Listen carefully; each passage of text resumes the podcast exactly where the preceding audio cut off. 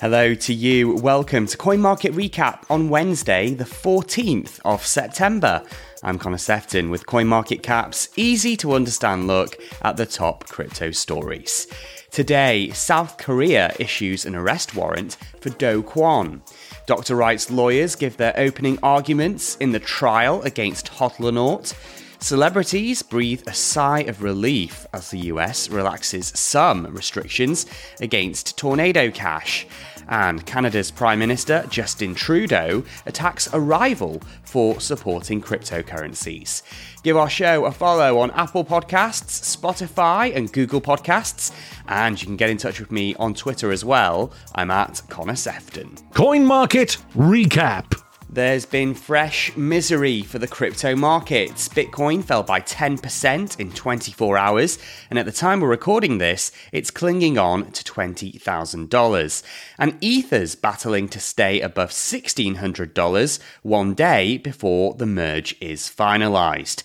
As we told you yesterday, the brutal correction came after new US inflation figures were worse than expected, and tech stocks were hit hard too.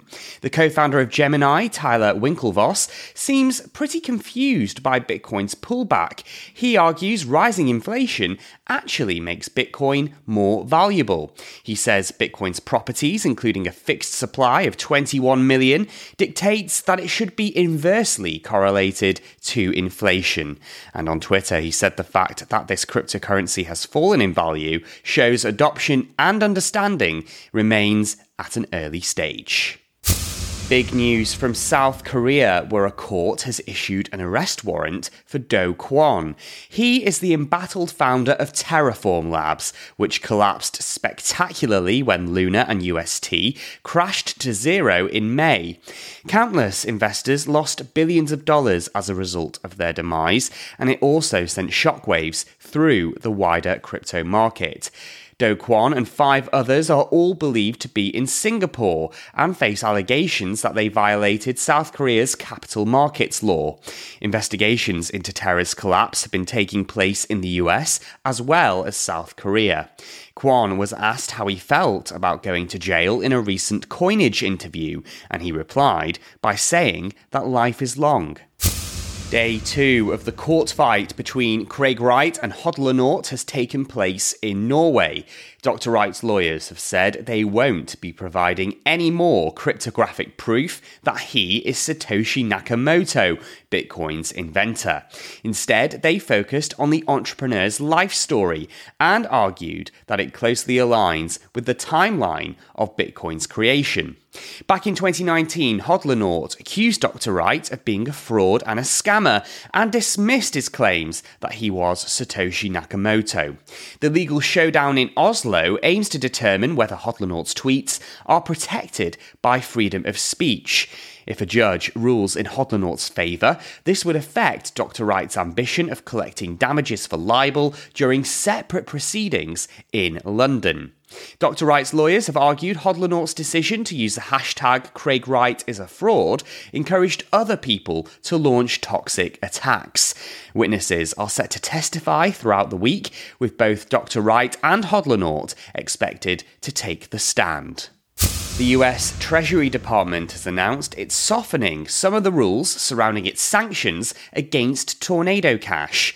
Restrictions were unveiled back in August amid allegations Tornado Cash had been used to launder billions of dollars worth of cryptocurrencies and was relied on by North Korean hackers.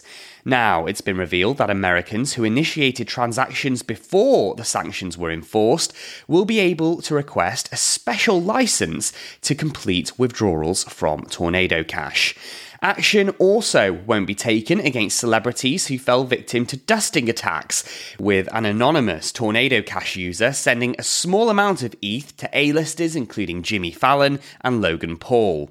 Americans are still being warned that they are prohibited from engaging in transactions involving Tornado Cash unless they've received prior authorization. And a Bitcoin enthusiast has won the race to become the leader of Canada's Conservative Party. Pierre Poilievre has accused Justin Trudeau's government of ruining the Canadian dollar, and he says the public should have the freedom to use alternatives like Bitcoin. He's now setting his sights on winning the race to be Canada's next Prime Minister in 2025. But Trudeau has fired back and has described Poilievre's economic policies as questionable and reckless. On Twitter, he wrote that telling people they can opt out of inflation by investing in cryptocurrencies is not responsible leadership. That's it for today's coin market recap. Please do leave us a review if you've enjoyed today's episode. Plenty more crypto news and features on our website over at coinmarketcap.com forward slash Alexandria. I'm Connor Sefton. Thanks so much for listening, and we'll be back with more news tomorrow. Bye bye for now.